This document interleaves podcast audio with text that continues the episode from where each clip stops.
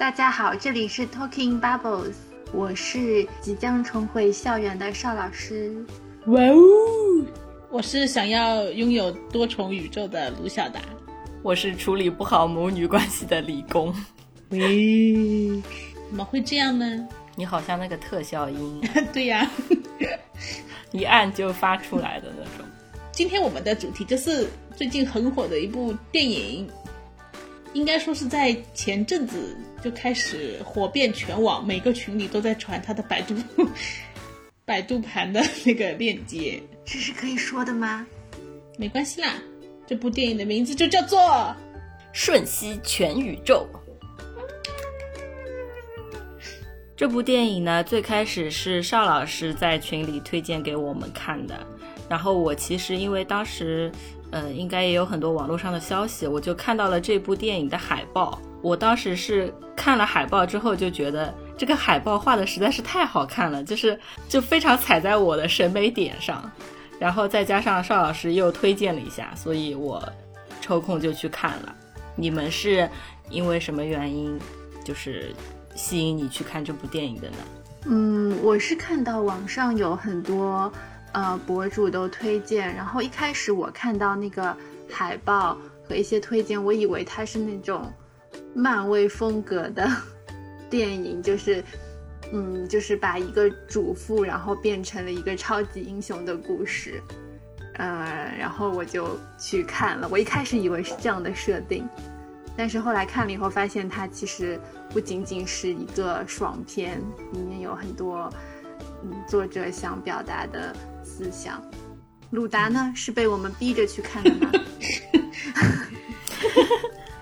也不算啦，就是我不太喜欢追这种，就是比较潮流的东西。虽然就是我知道我周围所有人都在看，并且好评如潮，大概呃十个人里只有一个人说一般一般这样吧。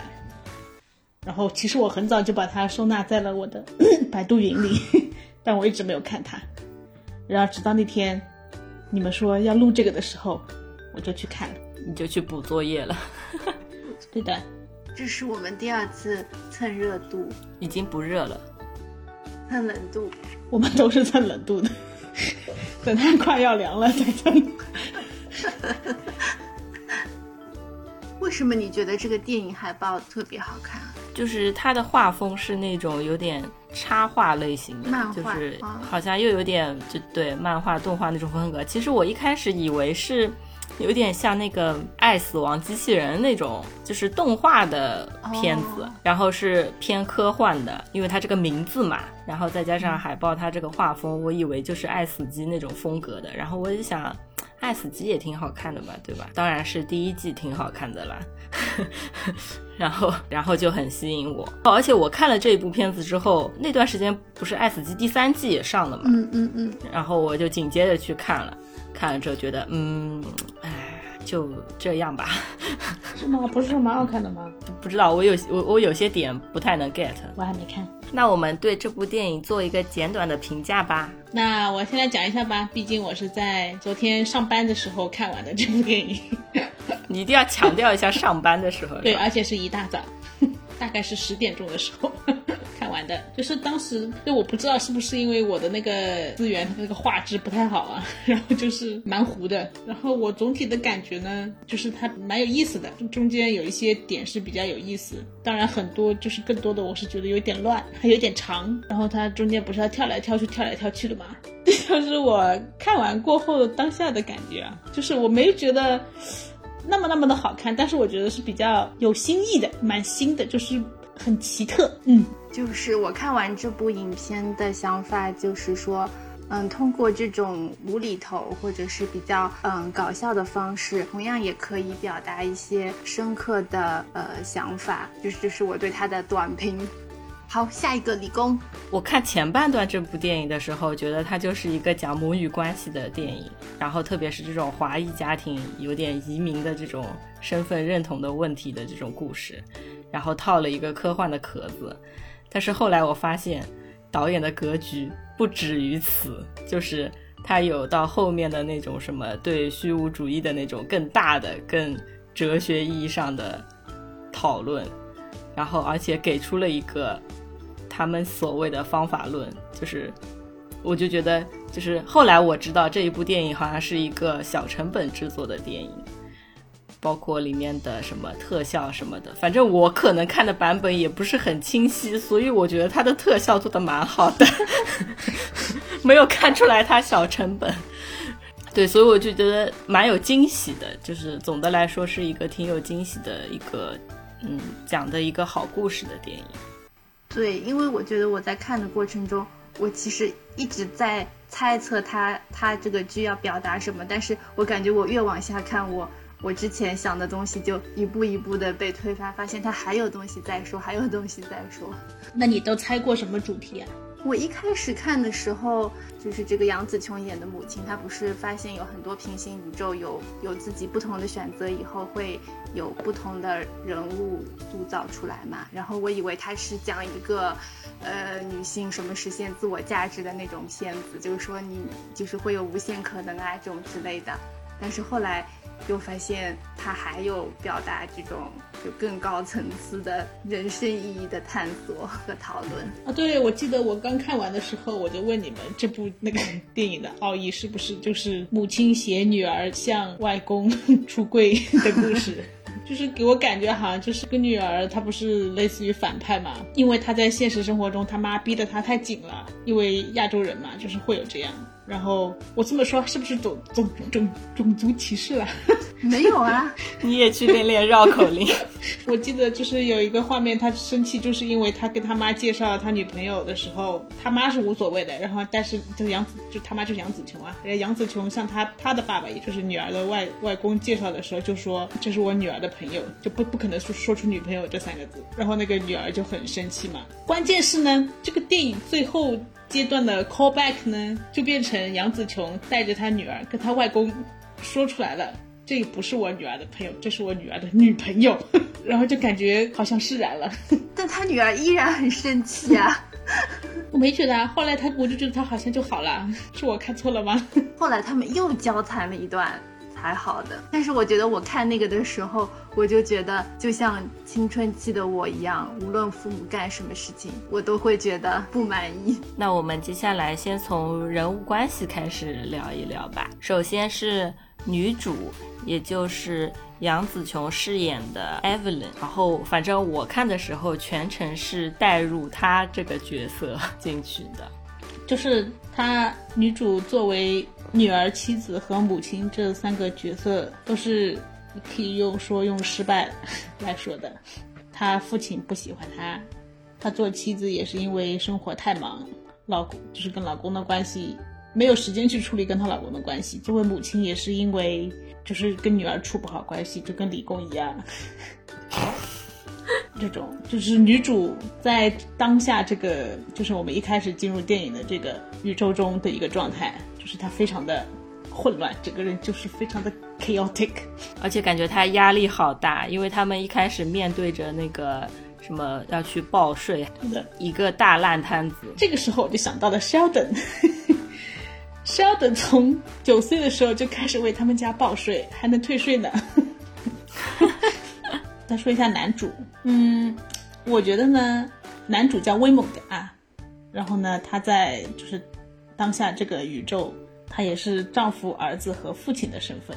但是呢，我觉得呢，他是他是一个那种启发者的感觉，就是他是作为他老婆 Evelyn，就是对于其他其他宇宙的这么一种启发者的感觉，就没有他就没有他没有他老婆后来爆发的那种感觉。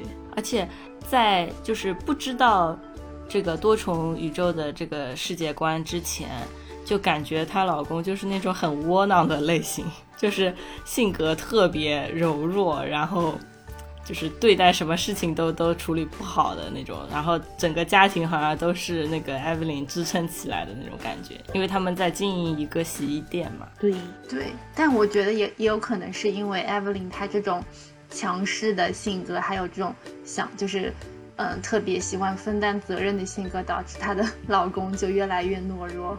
是的，嗯，对，其实到最后就是 Evelyn，她就嗯有一幕她就爆发的时候，她老公最后也是承担起了一定的责任。然后再说说她的女儿，啾啾，他爸，乱讲的，记得，反正那个是念不对的。哎，他女儿是那种典型的压抑的那种感觉吗？你在美国有碰到过这种人吗？我在美国没有碰到这种 A B C，都是留学生。他的女儿叫 Joy，是这个里面是把他塑造成一个大反派，然后他是在另一个平行世界是一个大反派，然后他在主线里面呢就是一个亚裔家庭的一个女孩子，然后受他母亲的管束比较多，然后他自己也是呃蕾丝，然后也。收不到他母亲的认可。你你你讲这个话真的好吗？他自己也是蕾丝，你这个“也”说的 好土啊！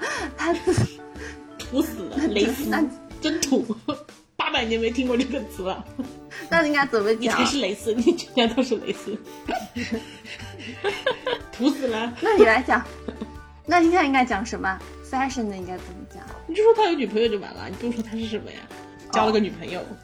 something like that。然后他交了一个女朋友，但是呢，他妈妈就不认可他，一定要说是他的好朋友，所以他们母女关系就比较僵。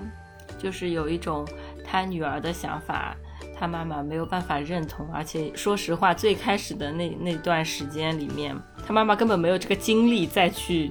就是沉下心来，真的去理解他女儿的那些想法呀之类的。我觉得啊这里面还有几个比较关键的人物，一个就是外公，对吧？外公其实就是在中国家庭来说就是大家长的角色，只要他没死就得听他的，基本上就是这样的感觉。呃，还有就是那个报税那个税务官，就 amazingly 他在就是隔壁的宇宙也出现了。嗯。嗯，其他好像都没有那么重要，就这几个人物是出现蛮多的。然后，所以这个电影就是一开始是很正常的那种，就是一个女大女主的这个承担起家庭责任的一个女主，再加上一个懦弱的老公，一个就是有点青春期反叛啊，无法跟母亲互相理解的，跟家人互相理解的这这样一个女儿，然后一起去报税的一个故事。然后在电梯里面，啊，她老公终于就是让她知道有这么一个平行世界、平行宇宙的一个算是设定，然后就打开了这个新世界的大门。在平行宇宙，Evelyn 是一个非常受敬仰的人，然后她女儿是一个大反叛，所以后面讲的就是 Evelyn 作为母亲，然后又是这个平行宇宙的所谓的什么创始创创始人之类的。然后要去打败这个大反叛，然后拯救自己的女儿的故事。我不得不说啊，非常的巧合，我在上周六的时候去玩了一个剧本杀，叫做《马丁内斯死在奇异馆》啊。这个剧本呢，它也是一个多重宇宙的设定。你你这个会剧透吗？剧透这个本吗？对啊，你要玩这个本吗？我劝你不要玩。哦，那你说吧。就是它，由于它是多重宇宙的设定，就让你非常非常的乱，你知道吗？就你你要去玩剧本的话，就非常的困难。这个这个本啊，它是 base 在一本书里面，但是呢，并不是说作家写了多重宇宙世界，而是书里面的人物，他通过跟作者的联系，你不要不要去管他是怎么联系的，书里的人物他自己去创造了多重宇宙。从而篡篡改了那本书的走向，你知道吗？就是是书里的人，然后反正就是总而言之就是很混乱。其实多重宇宙还是很混乱。就是我当时在解解的时候，或者说那个 DM 在主持，后来在复盘的时候，我都没有很理解他到底在说什么。因为有些尸体他会从多重这重宇宙到下一层宇宙，就是他可以短过去，就就非常的让我非常的很难理解。然后啊，回归到我们这个电影啊。就是我觉得这这个是一开始我一开始看他开始那个在宇宙之间穿梭跳来跳去的时候，我也不是很理解他到底哪个人到底在干什么的。然后，但是后来我就发现这不重要。这个里面所说的怎么样去穿越各重宇宙的这个方法，还是挺好理解的呀。啊，对，我知道你说那种方法好理解，就是你要做怎么样一个动作去穿越嘛，对不对？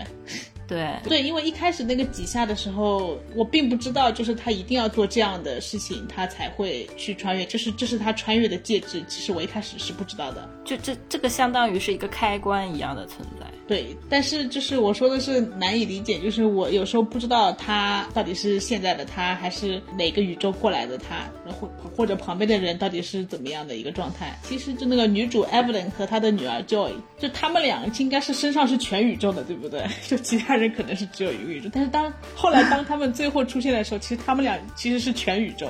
就我到现在都这么理解的，就他们两个是一个全宇宙和全宇宙的对抗，而不是只有一个宇宙。对呀，这样就会蛮乱的。对，啊，虽然我现在说出来了，但是我还是觉得乱的，因为全宇宙这个概念就比较难理解。其实就是说他呃穿越到那个平行世界以后，他就可以 get 到那个人身上的技能嘛，然后他 get 完一圈以后，他就无敌了。但我觉得还行吧，他那个导演他他讲的还比较明白的。哎呀，anyway 啦，反正我后来看完了，我我也觉得不重要了。对，不重要，因为就是女主是从一个不知道跟我们一样不知道这个设定，到一个最后成为全宇宙的一个人的这么一个过程，所以说我们是跟着她一起走的，就还好理解一点。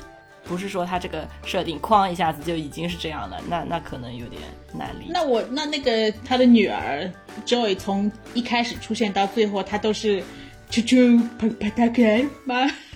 不是呀，最开始的时候是他自己，那就很奇怪呀，你不觉得奇怪吗？他明明就应该一直都是他呀。他在 Evelyn 那当时的那个世界里面，就是他那个反叛的。但是只是因为 Evelyn 的那个开平行的都是不是这些世界都是同时存在的。对呀，那所以说那那个大反派他不是应该在全宇宙都是大反派吗？你看我是不是很乱？没有，他只有在一个宇宙是大反派，他只有在一个宇一个宇宙全部走了一遍嘛。哦，就是说有一个宇宙是所有宇宙的集合吗？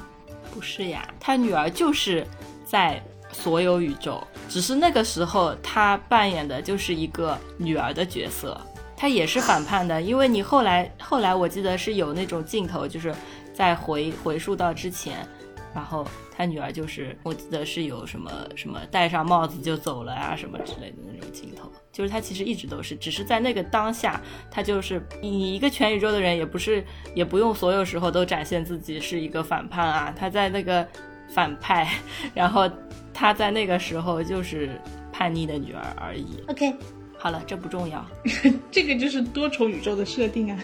有可能就是说，他这个逻辑可能并不如那些非常硬的科幻那么严谨。我记得当时看那个什么《信条》啊。还不是什么的，只要穿来穿去的，我都不是很好理解。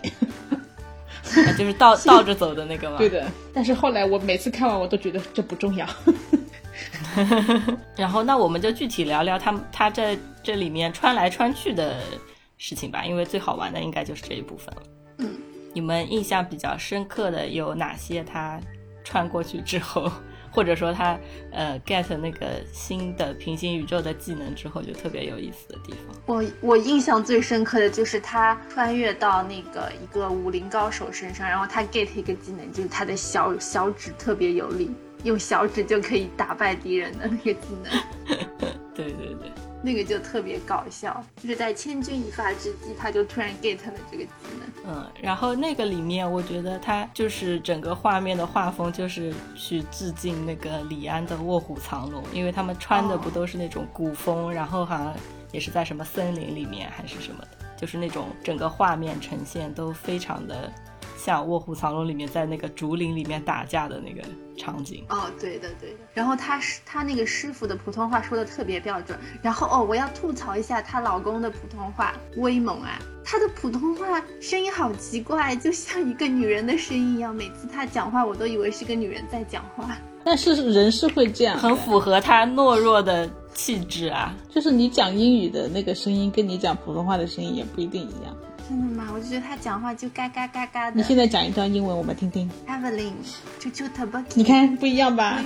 就会，就是会娘一点的，娘很多啊。就大家讲，他讲的是中文。好了好了好了，不讲了。鲁达有什么印象深刻的情节？穿越的？穿越吗？那肯定是那个插菊花的那个 那个镜头啊。那个太绝了，我看到时候震惊了。对的，那个真的无语。然后还有，我记得我当时在家里看的时候，我看的还不是很认真。然后我一抬头发现，那个他女儿已经变成反派了，手里拿着你知道那两个东西在打架。哦。对。我当时我看了一眼，因为正好妹妹回来，然后我说他拿的 手上拿的是那个东西吗？他说是的，就还蛮惊讶的。然后后来后来又去办公室看了，就是从那里开始看的，发现还真的是。你在办公室看他用 假叉叉打架，对。就蛮雷的，还有就是那个香肠手指，整个一段，只要出现香肠手指就会恶心，很恶心，就是又让你觉得恶心又想看一看的那种。就是脑洞真的很大呀，怎么会想得到这这种的啊？真是，而且竟然把它拍了出来，哎，对的，无语。而且最后那个变成香肠手指的那个世界里面，他不是还跟那个报税员在一起？对的，对，无限可能。然后他们是用脚抚摸对方的，用脚弹钢琴。对然后我印象最深刻的就是，嗯，艾薇琳和她女儿一都一起变成石头的那里。嗯，right，对，那个超级妙的，那个太妙了，因为前面就是他 get 了全宇宙嘛，然后就整个画面都是爆炸的，然后就疯狂的闪闪它。在各个平行宇宙里面是怎么样的？然后那个画面就闪得特别快，然后整个大脑接收讯息都非常的爆炸。再接下来一刹那，就突然之间两个人都变成石头，在一个悬崖上面，而且整个电影就是彻底的安静，连背景音乐都没有。然后两个人的对话，两个石头的对话，就是只有那个字幕，就很像 PPT 那个那个几分钟。对 对对。对对对，但是就是从一个信息爆炸的情况到一个突然的那样的安静，就是就会非常非常的虚无，嗯，就是觉得一切都没有意义。他就是这么说的呀，他说 “just be a rock”。对，一开始我以为这个故事就会停留在这里了，没想到它后面还有好大一部分。嗯，看到变石头的时候，我就会觉得，就好像你你很多事情、很多知识，你了解的越多，你越会开始想，这样我知道了这些又有什么意义呢？或者说你做的事情越多，你会觉得我做这些到底是为了什么呢？有什么意义呢？然后最后你会就是会陷入那种。虚无主义就觉得，哎呀，其实一切都没有什么意义。然后我做这么多也没什么用，也改变不了什么。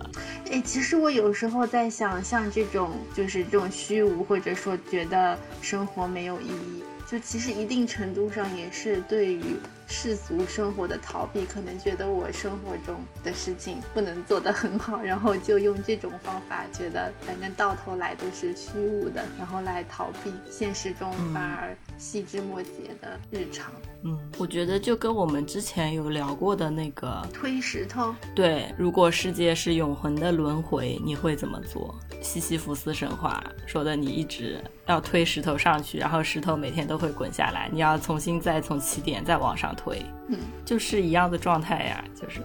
然后我觉得他把那个。贝果拿出来做成一个黑洞也很很好玩，因为我觉得贝果就是一个很日常的东西，然后他又把它设计成一个所有就是物体的集合。嗯，关键他最后还蛮像黑洞的。对，而且他女儿的名字是叫做 Joy，就是他明明是一个快乐的意思，然而他就是到到那个时候，他就是那么一个感觉一切都是虚无的那种佛了的。状态就很讽刺，所以说人可能经历的越多，或者是说他接受了很多外界的信息，然后看透了一切以后，就更加容易陷入这种虚无。我之前就是在说啊，为什么？我想要拥有一个多重宇宙，是因为我觉得呢，我跟女主一样，我希望在某一个宇宙里，我是一个说脱口秀很厉害的人；在另外一个宇宙里，我是个打篮球很厉害的人；在另外一个宇宙里，我是一个成功的企业家。然后在我这个宇宙，我就是一个一事无成的颓废者。所以我觉得我需要一个多重宇宙。你需要一个多重宇宙实现你不同的愿望。不同的理想。也不能这么说吧，也不算我的理想吧，就是一些感觉在脑子里做过的事情。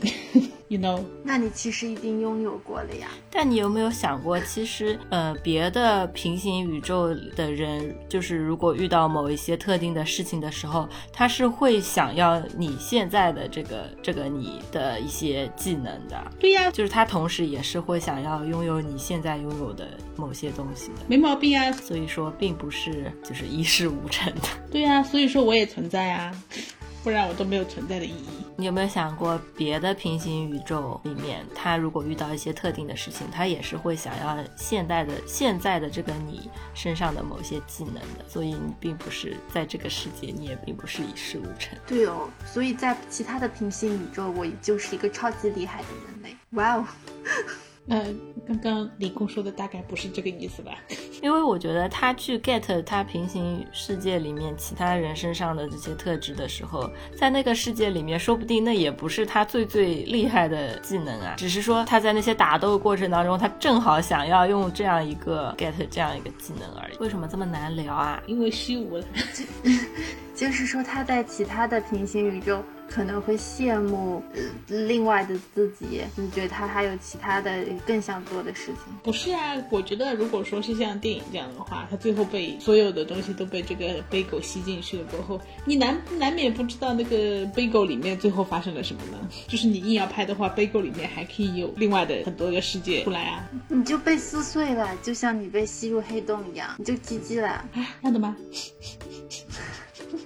那就是说全宇宙 GG 了咯。嗯，那不就很简单了吗？就是虽然说大家都虚无了，都没有什么意义，但还是不想死啊，就不想 GG 啊，对不对？是不是这样？我之前理解的是，他前面讲了一大通这种虚无啊什么的，然后最后又陷入到就是一个挺基础的一个话题，就是。经常讨论的话题就是母母亲和女儿的这种关系吧，就是说你，呃，经常是觉得我应该放手，但是你最后还是会忍不住要拯救你的孩子啊。那最后一刻他已经领会到了这种虚无以及这个世界的无意义，但最后他还是要把他女儿拉出来。就是说血缘之间的绑定是超过宇宙，可能就是有有这味儿吧。我觉得没有这么简单哎，那还要怎样嘛？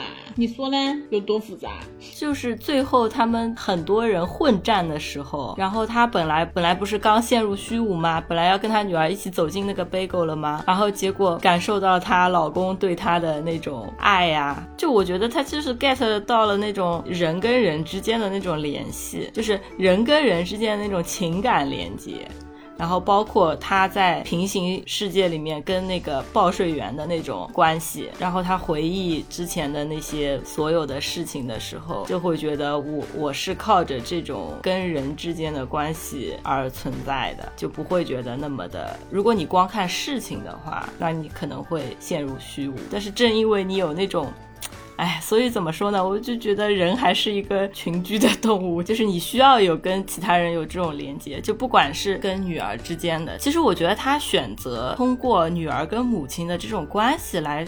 来讲这个故事只是一个非常小的点，就只是这这种人跟人之间的关系的一种，只是说这种关系非常的强烈，而且非常的有普遍性。然后一讲出来，特别是在这种华裔的这种设定下，一就是一讲出来，大家都是很有共情的。所以他用这个点来说，但是因为后面他们打斗的时候，他不是相当于通过平行宇宙去帮助了每一个人去找寻到他们自己的意义吗？就是让比如。说让他们找到他自己原来喜欢的东西啊，什么之类的，就是一种情感上面的东西。因为就是你从往大了看，就觉得世界无意义，但是生活它就是有一点点的情感和就是点点滴滴生活日常这样子维系起来的。对的，哎，其实我觉得反过来想的话，人他做到出世，他做到虚无是很简单的，但他真正的要去用心的感受生活，然后就是人与人之间的连接，这种反而是困难的呀。所以我觉得遁入空门并不比我们这种凡夫俗子的生活更加难啊。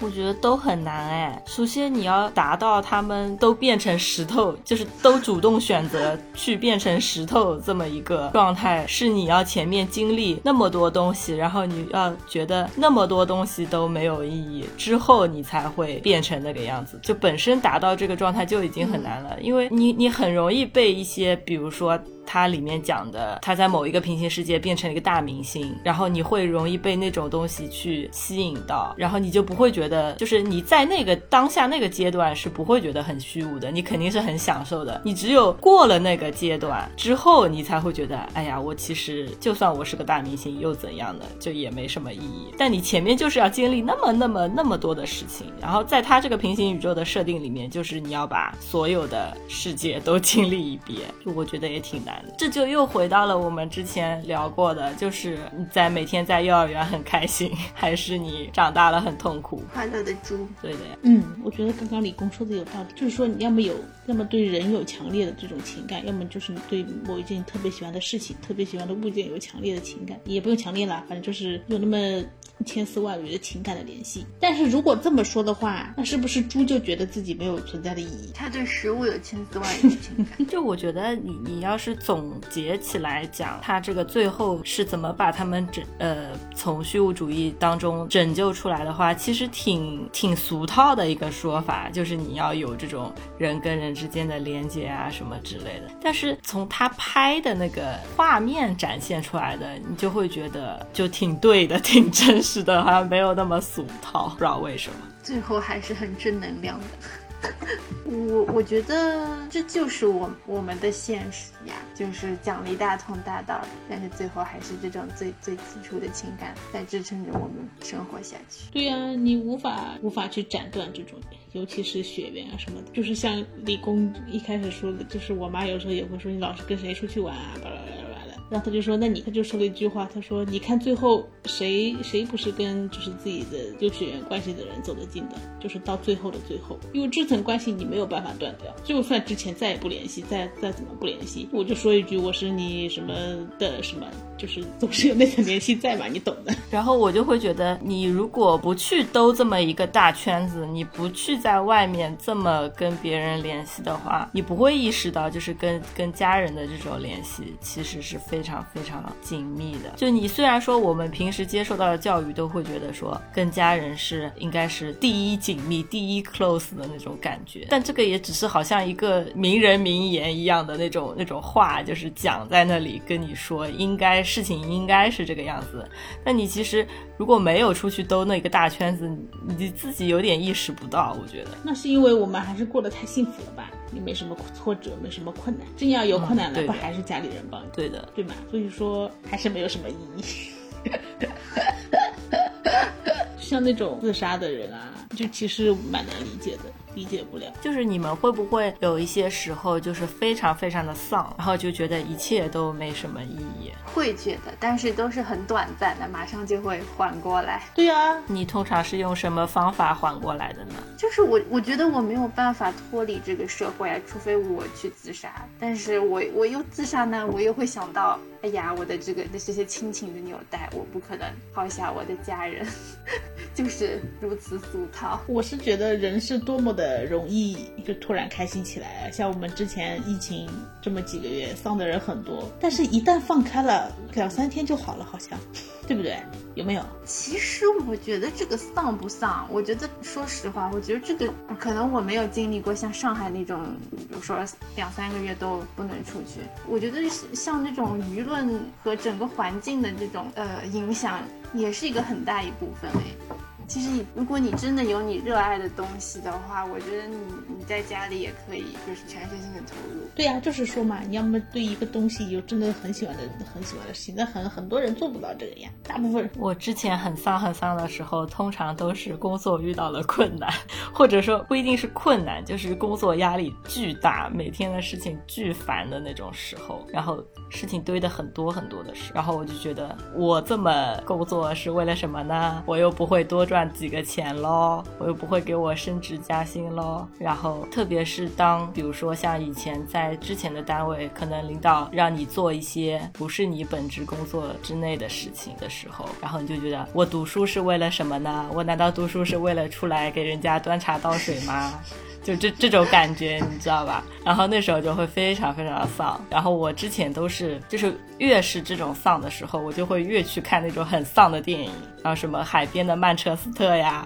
什么超脱呀，就是这种丧的要死的电影。然后呢，你是怎么就是通过丧到怎么说触底反弹吗？有点那种意思，就是我会看，特别是超脱，我反复看，然后还有什么深海长眠，都是讲这种陷入虚无之后，然后他们会选择自杀的这种电影，然后。像那个《深海长眠》就是一个讲安乐死的电影，然后他们就是会 就觉得一切都没有意义，他待在这个世界上就已经是没有意义了。然后看完那种电影就爆哭一通之后，我也不知道为什么，我就会就是第二天就捡起该干的事情就开始一样一样慢慢干，我也不知道为什么。主要还是我们比较怕死吧，或者说抗压力比较强。就是因为我是有过这种很丧、很丧、很觉得一切都没有意义的时刻的，所以当那个电影一出现两个石头在那里的时候，我真的非常非常能够感同身受。特别是有那么一个反差，就是前后的那个反差之后，我就会觉得太能共情了。你也想做石头吗？我觉得做石头就是一个必然的过程，只是说有些人可能这一辈子的成长和发展都没有到做石头那一步。但是你从整个的轨迹来说，人就是会从就是很天真、很无知、很开心，然后到达一个顶峰之后，然后再进入一个变成石头的状态，然后才能从石头。这个状态里面，再逐渐的走出来，这么一个整个的发展过程。然后有些人如果说是没有办法找到支撑他从石头那个阶段走出来的话，他可能就断在那儿了。嗯，就是我觉得整个的一个轨迹应该是应该是有这么一个过程，完美的状态。然后其实你到最后走出的那个状态，跟你最开始就是刚开始发展，刚开始有那些。开始发现自己的兴趣爱好啊什么之类的那种状态是很像很像的，就是有一个回到兜了一大圈又回到原点的感觉。大彻大悟了吗？就是有点那种感觉。那你大彻大悟了吗？没有，我还在我还在那个顶峰和石头之间反复横跳。顶峰不就是石头吗？不是石头之前的那个狂闪最混乱的时候。理工还在狂闪的时候。那你呢？我啊，我应该还在狂闪之前吧。狂闪是一种什么感觉啊？就是你有很多可以有连接的人啊、事啊、物啊，然后喜好啊，就是你很广泛，对啊，啥都有，有很多兴趣爱好，想法也很多这种的。哦，就是说你还没有为自己后来的人生选择好，就是还没有定下来。还没有大彻大悟。那鲁达，你在什么阶段呢？我狂闪阶段。你很了解吗？还是石头状态？我觉得你是石头状态吧。我也没有，我只是处于一个比较懒的状态，可以吗？懒可以是一种状态吗？就你不觉得懒、躺平，然后低欲望，都是石头状态的一种变体吗？就是没有达到那么极致的石头状态，但已经是进入那那那个范围了。没有哎，我是真的是懒，但我没有低欲望啊。我想要办一张游泳卡，我想买一辆自行车，我还想买个篮球，就没有低欲望。我觉得躺平是有点那个。石头状态，但是石头状态还是很难达到的。就虽然口头讲着躺平，不想奋斗，而且你想想，真的去做和尚，其实一点都不躺平哎，很累的。我觉得你早上要做早功课，要在那站，然后还要念经，然后你这个也不能吃，那个也不能吃，就你类似于心中有信仰了吧？其实也是算坚持一件事情。我应该是没有，所以没有真正的石头状态。我觉得如果真实的人。达到真正的石头状态的话，应该走不出来吧？那石头还会滚下去呢？不是啊，不是真的就是有这种得道高僧，不是还有神父吗？或者那些真的不用一定要宗教的，不不一定没有这种人吧？就是很难，太难了。极少数，他有宗教，他也是把自己的一些热情寄托在宗教上面。那你这么怎么对呀？你这怎么定义呢？就比如说，我真的出师入世了，又入世了，但是我入世的那一点，我就是喜欢自行车。那我一直去搞自行车，我一直想要自行更好的自行车，更完美的自行车，那我这属于什么？就像中年男人喜欢钓鱼一样嘛。对呀，就这种就就算什么嘛？你很难去定义啦，怎么怎么去摆在明面上的定义呢？你又要人家那样，又要人家不那样。我从小就想一个想一个，很小的时候想问题啊，就是想说我为什么要读书呢？就是想，嗯，大就是大人们都说啊，以后就是可以考好的大学，考了好的大学干嘛呢？然后就可以找一份好的工作，找好工作干嘛呢？就是挣钱。那我要是我挣挣了足够的钱，我给自己够花了怎么样呢？那我就想让家里过上好的生活。反正这思路就是这么定式啊，然后家家庭过好了好的生活怎么样呢？我想我的亲戚们都过上好的生活，啊，我想让我这个小区的人都过上好的生活，我想让苏州过得更好，那想让想让中国变得更好，想让后来就最后就去到后来就觉得我想要世就是世界都变得更好。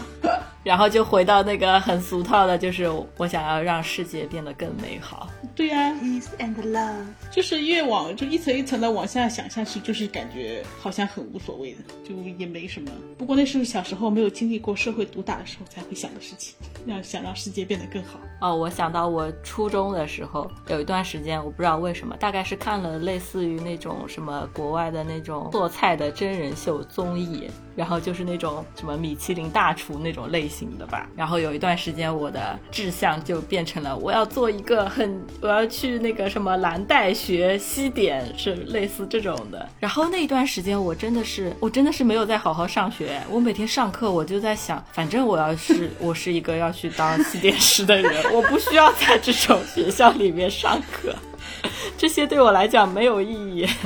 就是那一段时间，我真的呀，想想现在觉得好奇怪哦。那你回家烧菜了吗？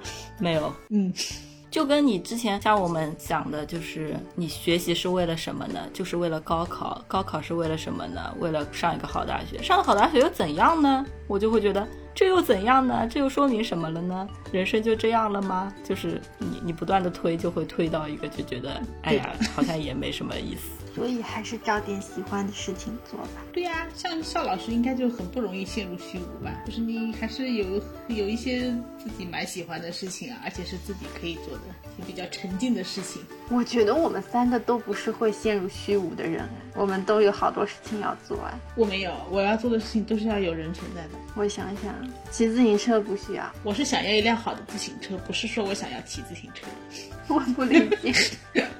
就是那种你买了，就是还是处于那种我知道我买了也它也会吃灰的那种状态。我觉得我之前如果光是从工作这方面，就是职业发展这一方面，我就是陷入虚无主义之后又。走出来的感觉，就是会刚开始工作的时候就觉得，哎呀，我要我要那个上进啊，要要多学习啊，然后要升职加薪呀，干嘛的？然后我要做到某个高度，就是比如说我要能够独立负责项目啊，这种之类的。但是那个时候就很痛苦，就是你就是会逼自己去去干很多事情，然后学很多东西。虽然说事实证明这些都是有用的，但是现在我就会觉得这一方面的精力。你不需要花百分之一百，就是你的人生不是建立在这种成就感上的，就至少不全是建立在这种成就感上的。然后我就会花一些精力，比如说像现在就是自己研究一下咖啡啊，然后跟你们做做播客啊，就是花一点精力在自己的。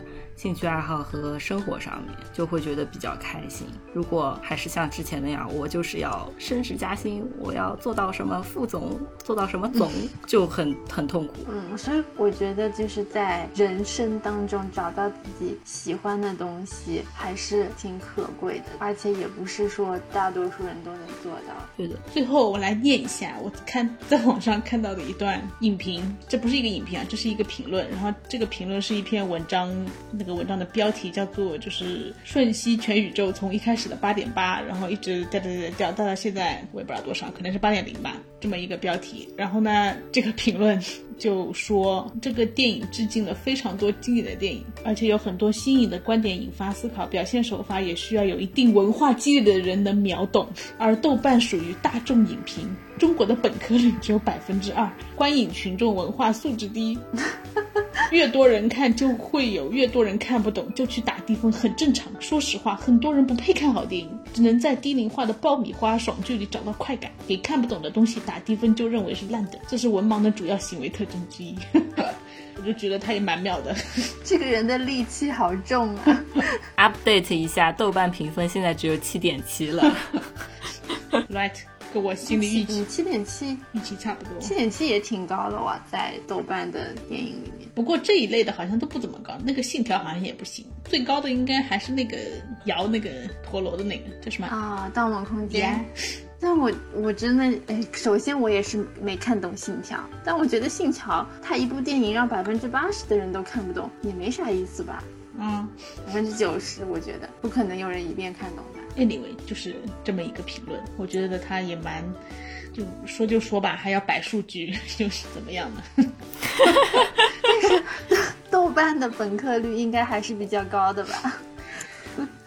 比微博高一点，但我觉得就像鲁达说的呀，这部电影其实你看不看得懂它的那种科幻设定，并不是那么重要，就并不影响你去理解那个导演到底想讲什么内容，对不对？没有啊，我甚至觉得去理解导演想讲什么内容都不重要。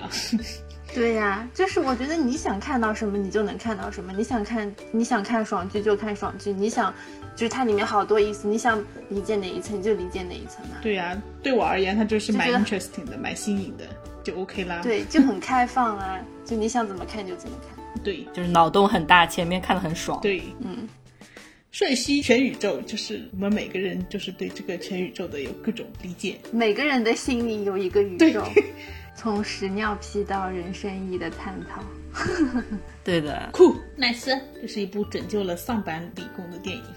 呀，那关于这一部《瞬息全宇宙》，我们就聊到这里啦。然后希望大家。没有看过的都赶快去看，看过的人如果以后像我一样陷入虚无的时候，也可以再拿出来翻 翻出来看一看，反复观拯救自己。嗯，关于这部电影还有什么想跟我们聊的，可以在下面评论留言。然后这一期我们就聊到这里啦。好的，最后李工邵老师卢小达，祝大家观影愉快，我们下期再见，拜拜，拜拜，拜拜。以上就是今天的全部节目啦，欢迎大家在苹果 Podcast。喜马拉雅和小宇宙上面给我们打分留言，如果有想讨论的话题，也可以留言告诉我们。关注我们的微信公众号 Talking Bubbles，我们的线下活动也会在日后开启。嗯，欢迎大家积极参与，欢迎和我们线下对线。OK，拜拜，拜拜，拜拜。